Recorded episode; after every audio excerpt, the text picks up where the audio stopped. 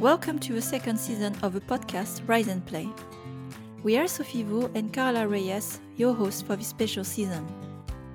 In this series, we will focus on portraits of women who have an outstanding career in games. How did they get into games? How did they reach their high position and career? What have been their personal and career choices to get to their level, and why? We want to bring more light to the wide range of career paths available for women in leadership positions in the industry. And we hope this will inspire you to aim for higher in your career too. Let's begin. So today I'm very excited to have Marina Yaremenko with me and to introduce a bit Marina. Marina is a lead game designer specialized in system design with 10 years of experience in free-to-play mobile gaming. And currently she's working at Gamehaus and before worked at King, Social Point and Gameloft, which is an amazing track record as a designer and professional. So hi Marina, very pleased to have you. How are you today? Hi, Thank you for inviting me here. I'm very happy to to talk about well the questions that you're going to ask me. I'm very happy. Then let's begin. Let's start with the present. What is the most exciting thing you are working on at the moment that uh, of course you can disclose whether it's professional or personal as a project? So right now as you said I'm working at Gamehaus as a lead game designer and I work on a new game that I cannot yet say what it is about, but I'm very excited about this project. I was before I joined Gamehaus, I wanted to make something like this, so this uh, aligned with some of my passions and some of the things that I believe the free-to-play gaming should become or where it should go in the future.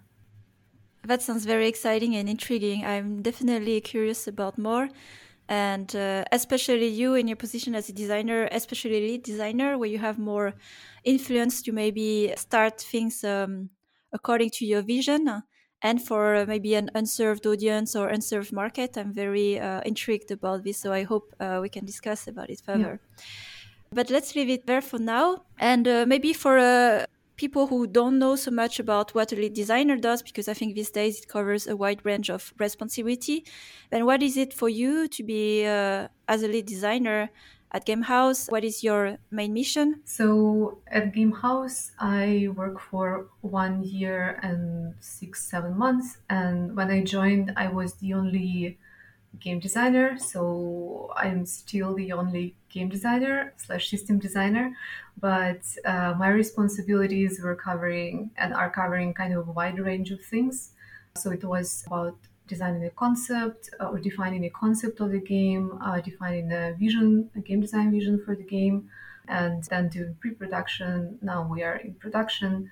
So yeah, I went through a lot of stages, and as a lead, and as a sole designer, I am uh, basically there in the midst of every important design decision that needs to be taken, kind of a direction, also thinking about long term and all the nature of the project. It's it's not no secret because Gamehaus is uh, very focused on uh, experiences with a narrative component. So we work very closely with narrative designers as well, which for me was the first experience. I never had this, let's say, the depth of uh, narrative that they have in Gamehaus and other companies. So for me, it's quite an interesting opportunity to learn about it. That's actually interesting that you are. So, uh, do I understand correctly that you are a single system designer or just designer, period? Like as a general designer? As any kind of game designer, I'm the only one. So, I do systems, I do features. Uh, well, features can be systems too. I do um, balancing, configuration, you name it, basically, UX. Yeah, wow. So that uh, sounds like a lot uh, for one person. Yeah. So are you covering uh, the new projects only or also existing games? Uh, right now I'm working only on this project, so this new okay. game. Okay, that's good. So maybe then I have a question uh, based on your previous experience because you worked at company where I know by the structure it's more an army of designers actually uh, doing things, and yeah. it's not a bad thing, but it's just a different like Gameloft, Kings, Social Point as well.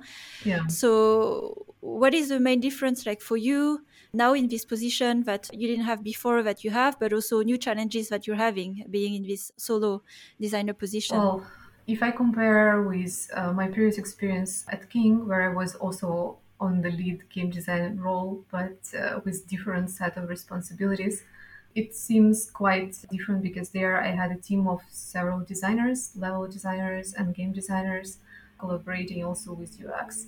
And I had a lot of discussions about the growth and defining the growth for, for the designers and establishing the right challenges for them and also I was working hands-on on some features. It was not the plan because in King, for example, there are managers that are just managing people and that's their primary focus and like things that they do hands-on usually is a necessity based on maybe the team being understaffed and things like that.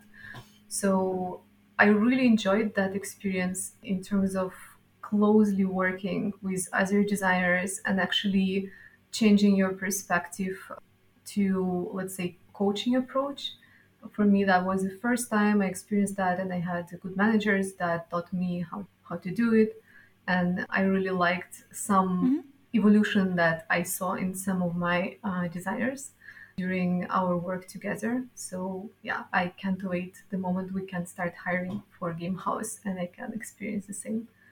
And maybe for your path and decision to exactly from a very well structured organization with designers uh, what motivated you to join an organization where you would just be by yourself you know uh, probably smaller with uh, more challenges you know of growth? Uh, yeah what was the thinking here? Well it's it's a good question. I mean when you join a new company there are always things that you pursue as your goal let's say and there are some things that you compromise on so I was very motivated by the project originally, and also in King, which is a very big company, they have a lot of processes, and some things became, from my perspective, a little bit bureaucratic. Even when you need to design something, it became very, very slow and complicated. So I I became very tired of it very quickly and that's why I was well I, when I saw this opportunity when I the opportunity found mm-hmm. me more than I wasn't looking really I was very excited. And also the structure is very open here. So in Gamehaus there is not a lot of these kind of processes over processes over processes. And I yeah that was quite exciting. Although there is a downside of this because everything is so open you need to start defining things and for a person that comes from a very structured company, for me, it was a little bit mm-hmm. of a shock first months. I was like, okay, where is this? Where is this? Where is this? Oh, we don't have that and that. Oh, like, okay, fine. This is not a problem. Mm-hmm. Let's focus on the main task at hand and things will come along. Well, they were coming along, but kind of slowly. I think only right now we have all the things that we really need to be efficient as a team. But yeah it was interesting. I I don't regret it, but I didn't expect. I think this much freedom. Let's say. yeah, I know the feeling because that's also when uh, mm-hmm. I joined also Voodoo to build my own studio. Uh, it was zero processes that you had to yeah. build basically by yourself. And so you have to first build kind of a house a bit before yeah. you get uh, to work, but not too much of a big house. Otherwise, you spend your time just building the you know architecture and not, not getting things done. Okay.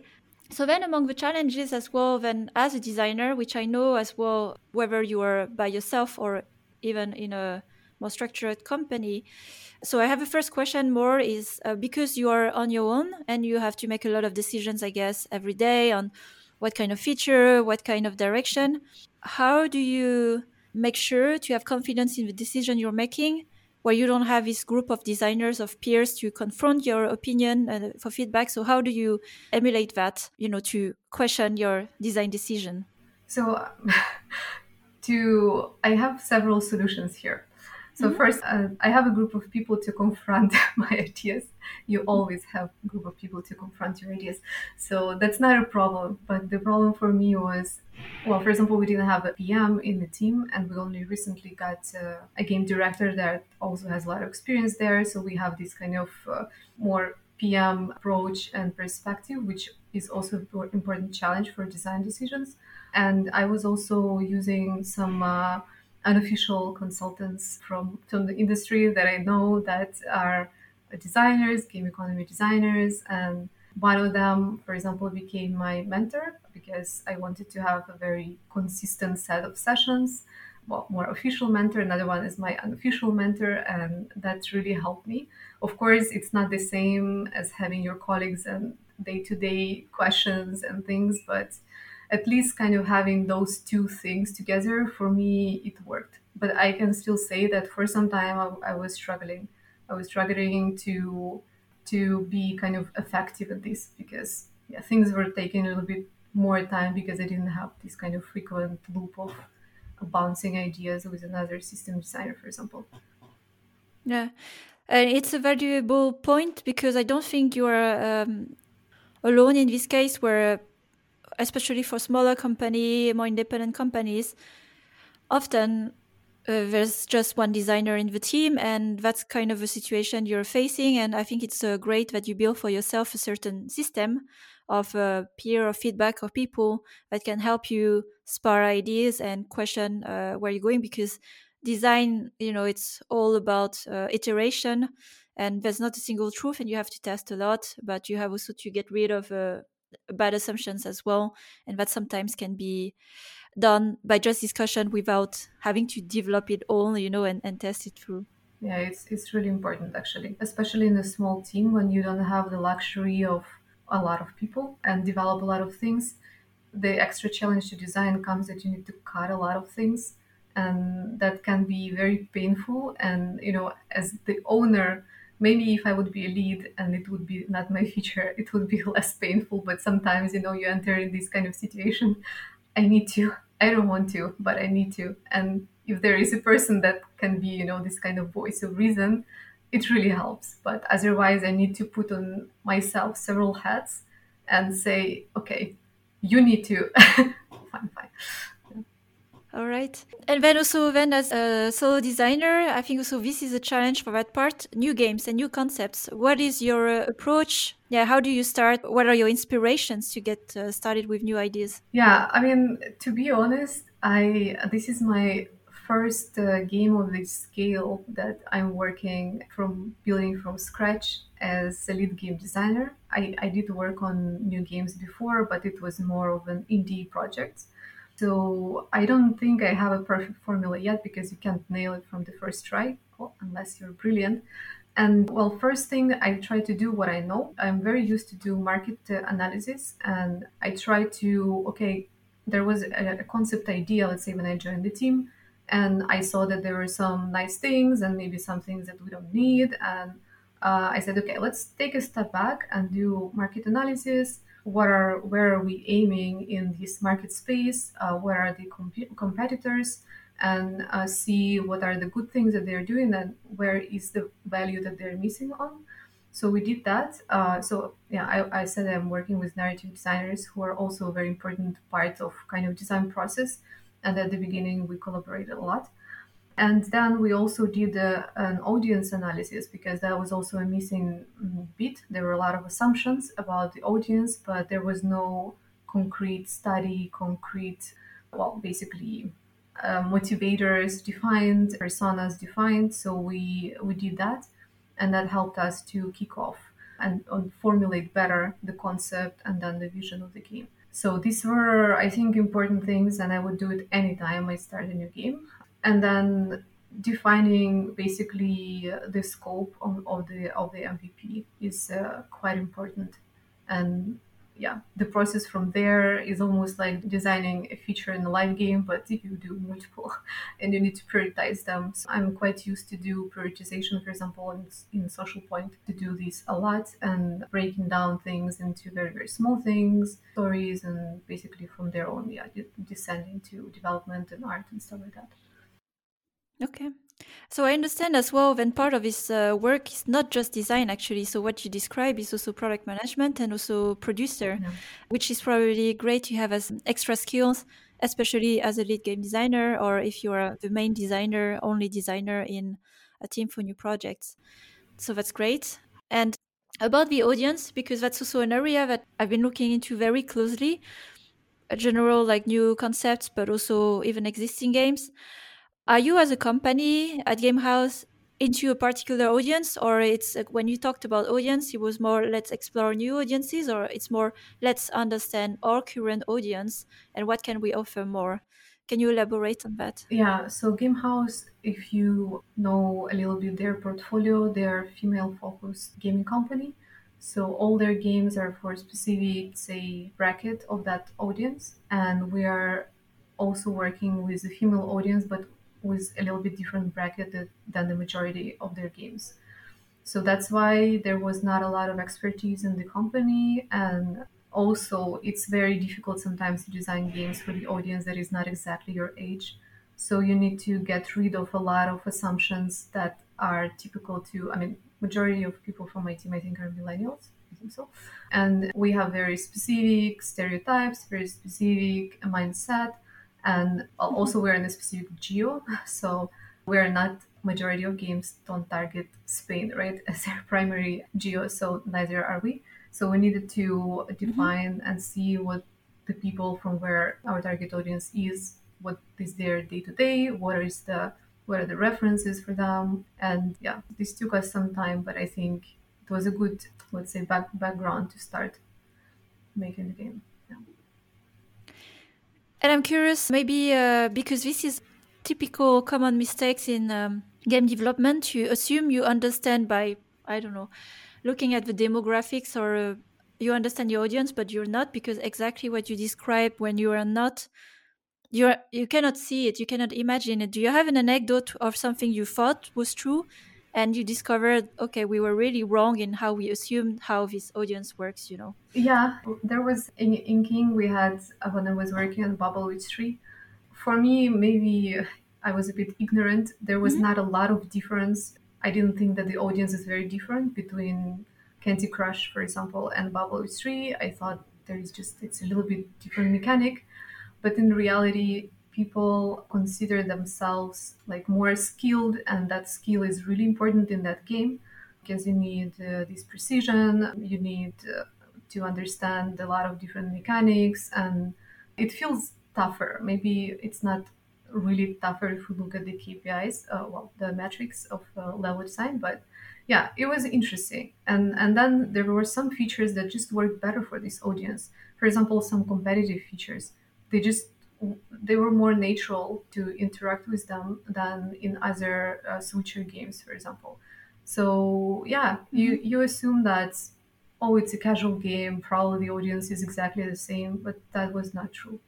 Yeah, it's a very good uh, example. And I think you can go very, very granular in the player motivations.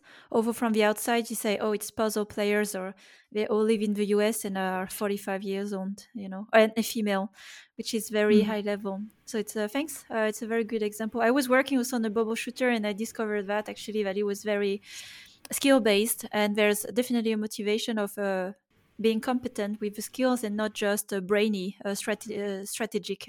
Okay, and uh, as you're also looking into market trends when you are starting a new concept, maybe if you're willing to share what are the high level things you see that are intriguing you, that you find fascinating, you know, are, are of interest. I know like there are these crazy things with NFT these days and, and over mm-hmm. crypto, but uh, or in general like what uh, what are you looking into these days in the trends of the market and design? Yeah i uh, i would say that i'm not as much maybe yet familiar with nfts and the system how it can work in games so i'm not going to go into that but i'm usually looking at the top charts per uh, per geo so well the most interesting ones are us or uh, worldwide and um, although it's true that worldwide there are a lot of uh, games from Asian countries that are um, huge there, but they still don't make it uh, as big in the US. But and and it was I think true maybe three uh, four years ago, but then recently there are more and more of them that can yeah that can be really successful. Like for example, Genshin Impact was a very big success, and I played for months and months, and it was so nice. I always feel that the, their story approach is still not the best, it's not very adapted maybe to the market but their quality is so just production quality is amazing. The way how they treat free to play um, is a bit different as well from uh, western companies. So it's a, a lot of learnings there as well especially in rpg space. So yeah, I think uh, there is like one game that right now is booming in China, Harry Potter Magic Awakened, I think, and I expect it will be really successful in the US as well. Mm-hmm. Um, well, let's see how it's, it scales because you never know. And I know that there is Diablo Immortal that I played alpha, and I'm such a big fan Mhm. of Diablo. So yeah, I think that they already started understanding the formula that can work on the West, and that's very impressive because I think for companies that are in the West and they want to develop these kind of big RPG games, it's a huge learning opportunity. So that's one thing. Since before I was more focused on casual, so some things that I started seeing in casual and we also tried in King is taking features from different genres and adapting them to a more casual audience.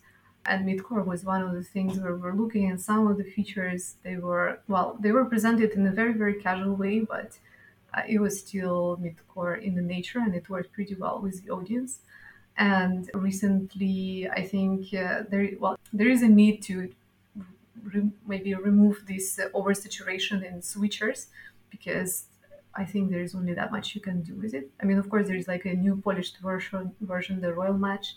But for example, the the merge the mergers that you also have one, sorry, is something that becomes more and more popular to try out and maybe do different themes around it, different metas, and people love it. So it feels kind of fresh that the market also is evolving, and I think it's pretty interesting where it can lead. And yeah, I think these were the the main two that I wanted to highlight. Yeah, uh, very insightful. Thanks.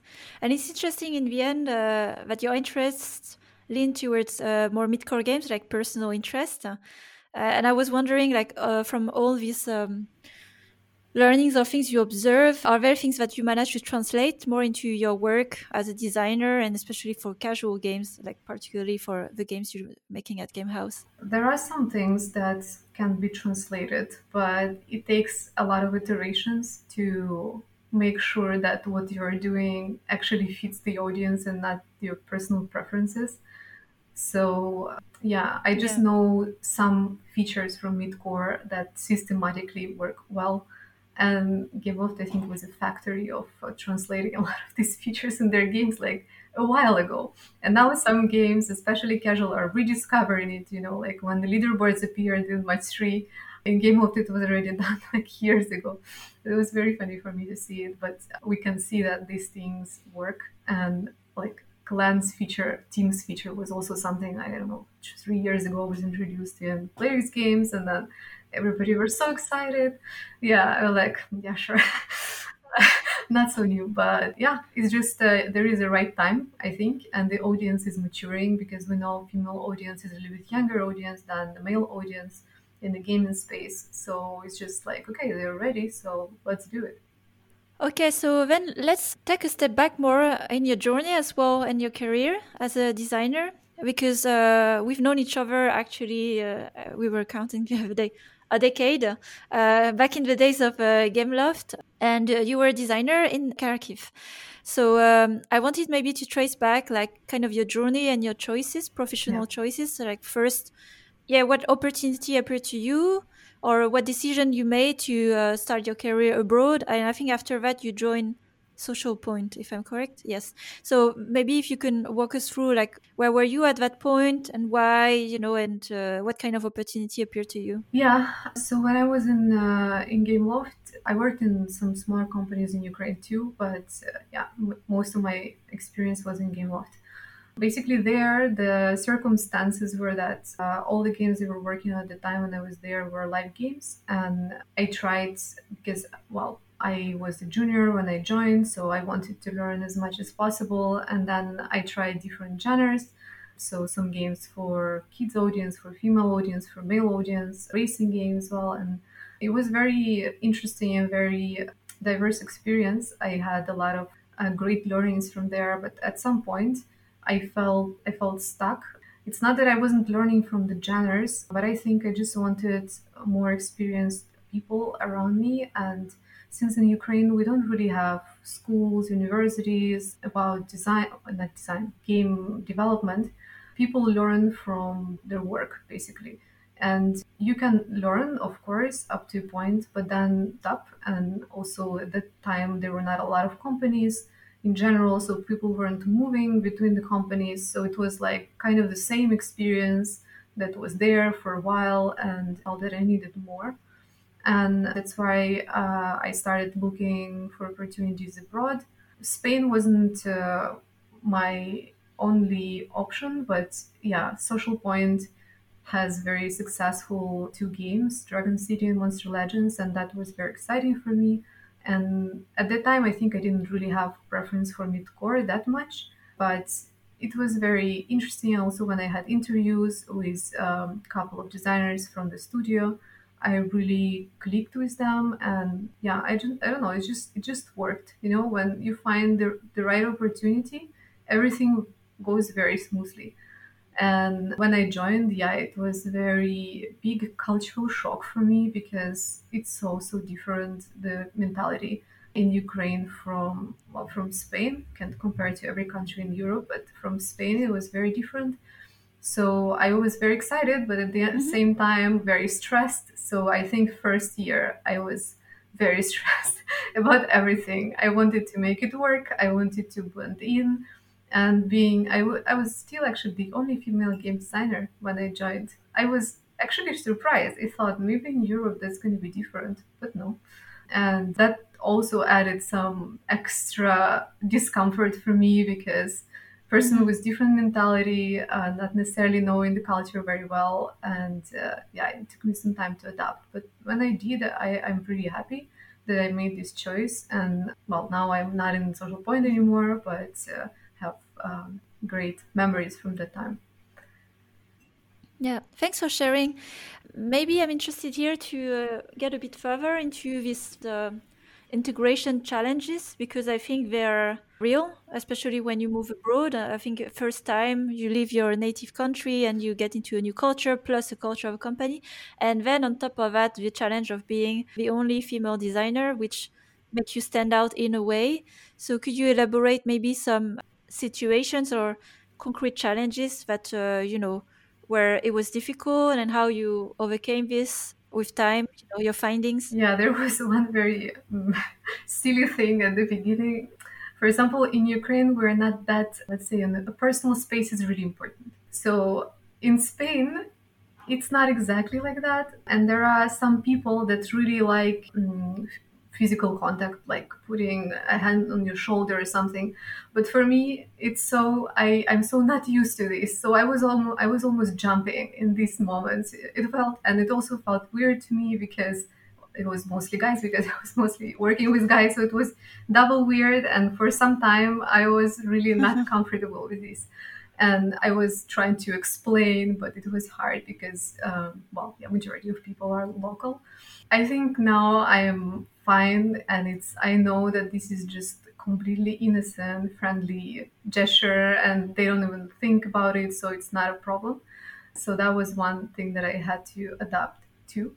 Another thing i felt a little bit um, and well i felt like an outsider i think during all these coffee breaks lunch times because a lot of things were just like, or a lot of references were so different for me that I didn't watch these TV shows or I didn't watch, I didn't play these games because like people here played them and it was like a community thing and they could talk about it hours and hours. And I was, okay, I don't know what to add to the table. So I started researching things. I started trying to understand better what the references and stuff like that. So I can say I'm halfway through started learning about Spanish politics as well because it's also a very important topic for them, but I knew nothing.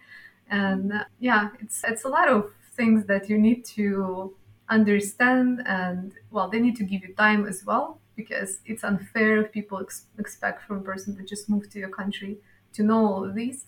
I wasn't always lucky. Maybe it was how people saw this relationship working, but uh, yeah, I think now I'm more, much more integrated.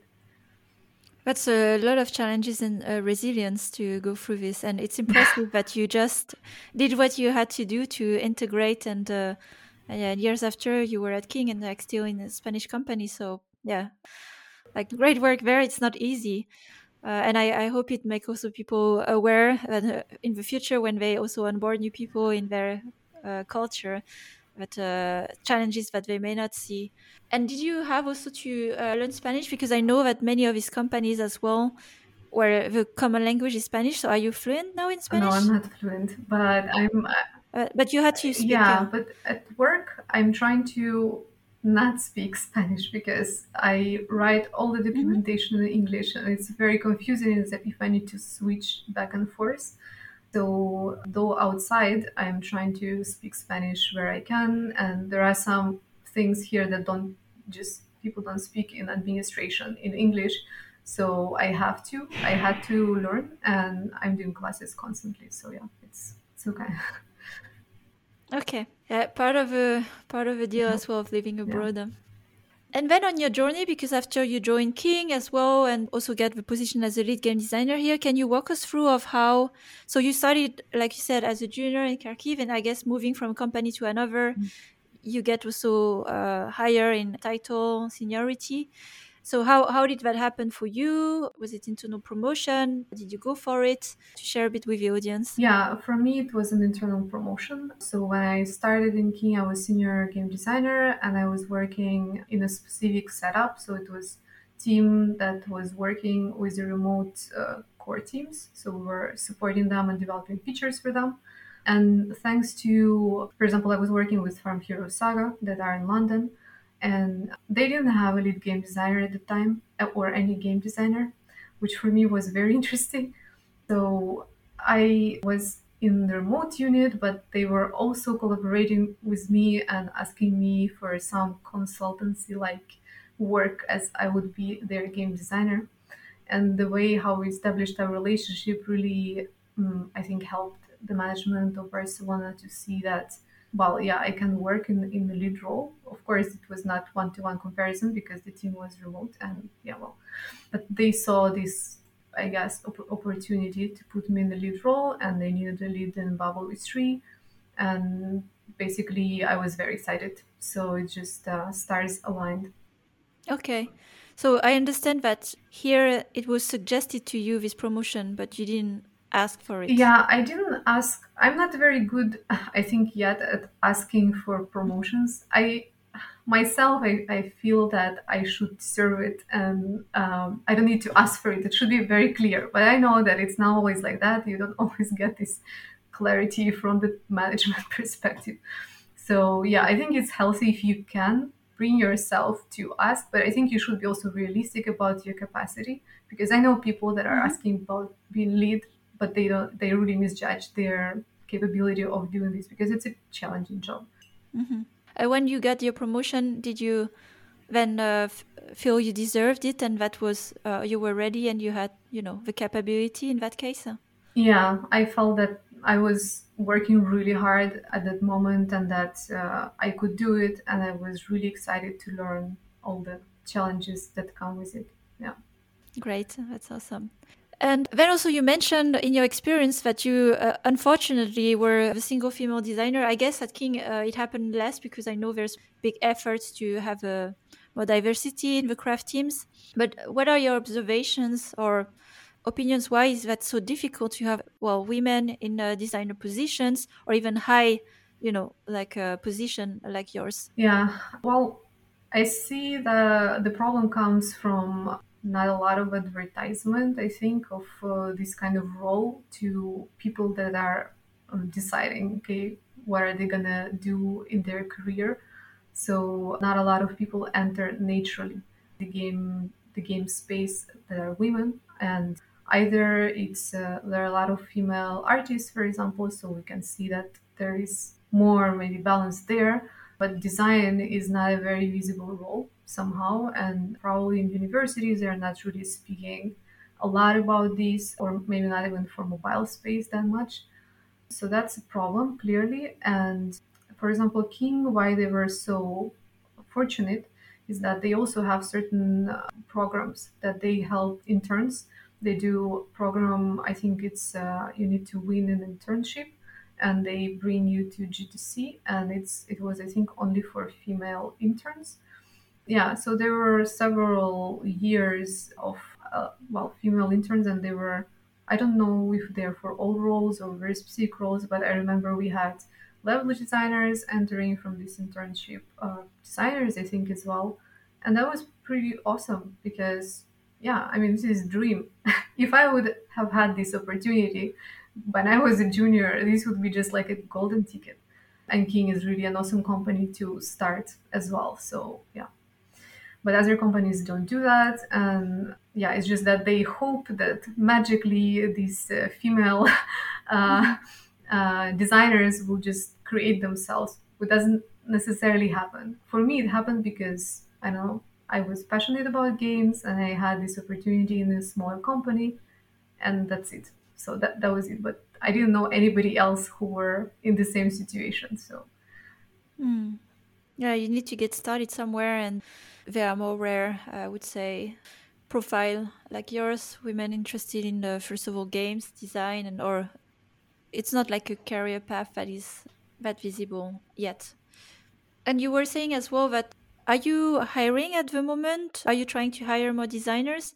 Uh, well, we are not hiring at this moment, but we will be hiring next year. So yeah, I'm preparing for for this and building all the necessary job descriptions and tests and stuff like that. Okay, so then uh, you don't know yet what are your challenges to hire in this position yet because you haven't tried before. Uh, I tried in King, yeah, and we had so basically we had a bit of a junior role, I would say. Well, it was more yeah, mid mid level design role that we needed to fill in because one person left in my team and I was doing interviews, I was checking their tests, and uh, there was no go applying. I can tell you. So, and it's King, which is a very visible company by default. So, yeah, it's very hard. It, it, it, was very hard. I mean, there were great, great people applying. It's just I see the reality. It's mm. yeah, it's not super visible for some for some reason. This role. Yeah. I have uh, had the same challenges, and uh, the only solution I have found so far about this was really to be super proactive in sourcing in any way possible, going on forums, uh, Discord channels, LinkedIn, and just be contact them boldly and say, "Hey," um, but uh, yeah, because it's there's a whole community of uh, young designers, maybe not in the free to play mobile space, and they're uh, not either interested or aware uh, but it's a, a, lot of work to find at least them or the ones who want to uh, start position. Uh, all right, and then more reflection also back on your journey and career as a designer. So, if you look uh, back at yourself 10 years ago when in Kharkiv, what is it that you would tell to your younger self, you know, with what you know today, especially in your path as a designer? Well, I would tell myself to believe in myself because at that time I had a very low self confidence. And that happens a lot with junior people in general, but also I think being kind of female game designer to sort of stand out. And some things don't always make you feel, let's say, in the right place. So yeah that was affecting my confidence quite a lot. And if i would be would have been more confident i think i would have known that i can also ask. For example i was feeling blocked and, and, and lost at one point. So if i would uh, have known that i could ask for uh, to my manager okay I, I feel like that can you please help me to build my growth path and work with me in that and I somehow didn't feel that this was my place to do it, or it was not a very known practice to me at least. So yeah, that's why I also kind of changed the company at the time, but maybe it could have been different. So that that would be my main advice. Yeah, asking for help is really hard, especially when you are in a place where you you feel like uh, you should just figure it out by yourself. But the reality is, like, you never have to be alone. You should not. Yeah, but it's uh, actually there is a bit of cultural thing because we were taught from school that failure is very bad. Admitting failure is very bad.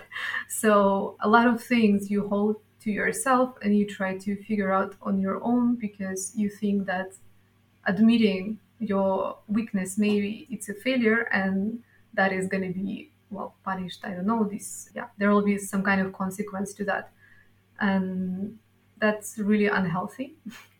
And i really hope that my country can evolve past this eventually and whenever i see this uh, here in my current experience where i gained more confidence if people expect me to succeed 100% this is also unhealthy and i'm uh, trying to kind of break this stigma a little bit.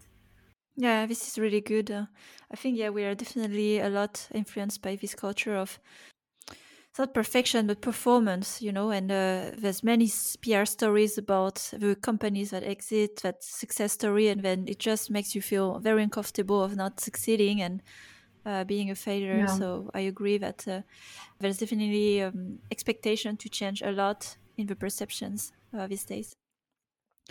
Um, then, what helped you in the, your own path to build more of his confidence through your journey? I think I was more very fortunate with the people around me. Even when I didn't believe in myself, they were they did and they were constantly telling me this of course you can do it you are very talented smart etc etc and at one point it starts working and and you see also the results that you're bringing in your project yeah and this loop kind of helped me and now i don't necessarily need a lot of these well external support as much as i needed when i moved here for example and also learning for me i mean the mentality of learning that i'm trying to keep as much as i can learning, applying best practices, and seeing how they work.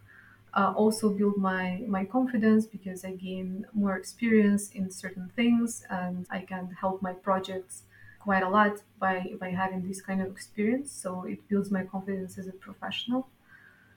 And I think another thing that helped to build my confidence, for example, in King, they are focusing a lot on building their culture. And culture is basically how you treat people. And I saw what is good, and in some other places, I saw what is not so good. And I felt I was right, let's say. well, before that, I thought this is not right. And I just didn't have, let's say, proof or I didn't see how certain things could work in the company, big company. And it built my confidence that I can say, okay, no, this is not a good approach. This is not mm-hmm. sustainable. If you want this team to last long, for example, this is uh, maybe mm-hmm. an unfair treatment. And, and this is also an important thing that some teams lose because they think, I don't know, this KPI is important and you need to squeeze your maximum and you squeeze your team. So basically, short term you're gaining, but long term you're losing. And if I see certain things happening I would not be shying away from expressing it to people in charge of the team, I mean. And before I was really, really shy, but I saw that certain things didn't work and the consequences you lose people and things like that. Yeah. Mm-hmm. And that leads kind of to my um, last question here. As uh, maybe in the audience, there are people who are more in the not senior yet, more junior intermediate uh, design position, mm. and uh, maybe a bit in the similar place. What is the main advice you give to them to overcome that, or just you know uh, grow further in their path? Yeah, I think the main thing that they need to think about is what do they want and why do they want it. Because for me, being a lead was not my final goal necessarily. It's just that my path was my, my goal. I wanted to learn certain things in certain moment, wanted to have a very solid experience in live games, different genres, and now I want to have solid experience in new games, music genres, and that what sort of made me, let's say, kind of well established uh, my my level, but that was more of a consequence. So it they just want to be a lead or a director for the sake of it, I don't think this is going to work because they need to understand exactly what, what, what they will have to do there. Yeah, so my, my advice is that define what you want, define why do you want it, don't lie to yourself. I think it's very important to be honest with yourself. Uh, be important, oh, sorry, be straight with what will make you happy in your career long term and don't focus on only the next step like try to think, okay, I am here for a journey, and okay, how do I want this journey to evolve? So that really helped me. And I also evaluate when I hire people, for example, for certain roles, I evaluate them with these kind of questions. If I see that they don't know why do they want this position, this is not a very good sign. Or if their position of, of if their motivation is just I want money, I want just the mm-hmm. role, I want just the title, I want to show it on LinkedIn, you know, this is definitely a no-go for me because I want people that just gives their give their maximum to the project and really bring value. Yeah. Very wise advice. Thanks. All right. So then to close the discussion today, I have uh, at last three rapid fire questions. So, what is the first thing you think of when you wake up? My my project. I'm embarrassed, but these days is my project. Yes. okay. And what is the last thing you think of when you go to bed? Well, right now is uh, Diablo 2 Resurrected because I played a lot. nice. And my last question the one sentence or word you tell yourself in difficult moments of life, like your mot- motto. You can do it, don't rush things. All right. Well, that was it for today, Marina. Thanks a lot for sharing your experience, vision also of the market, games, and even uh, your situation right now at Gamehaus with uh, your challenges. I hope that the audience can take away a lot of things here of, you know, the kind of role you uh, you're having as a designer and lead game designer. So thanks. Thank you. I hope it will inspire more women to get into the role. And how uh, can they contact you if they would like to learn from you and, you know? Yeah, uh, LinkedIn is a perfect space. I check it quite often, so feel free. All right. Then have a great rest of the day and uh, take care, Thank Marina. You. Thanks for listening to this new episode of Rise and Play podcast. If you enjoyed the content and want to support what we're doing, rate and review the podcast, spread the word about it. If you'd like to contribute to the change too, reach out to me on LinkedIn for a collaboration. You'll find all the rest of the content on riseandplay.io, including my free masterclass on conscious leadership. Until the next time,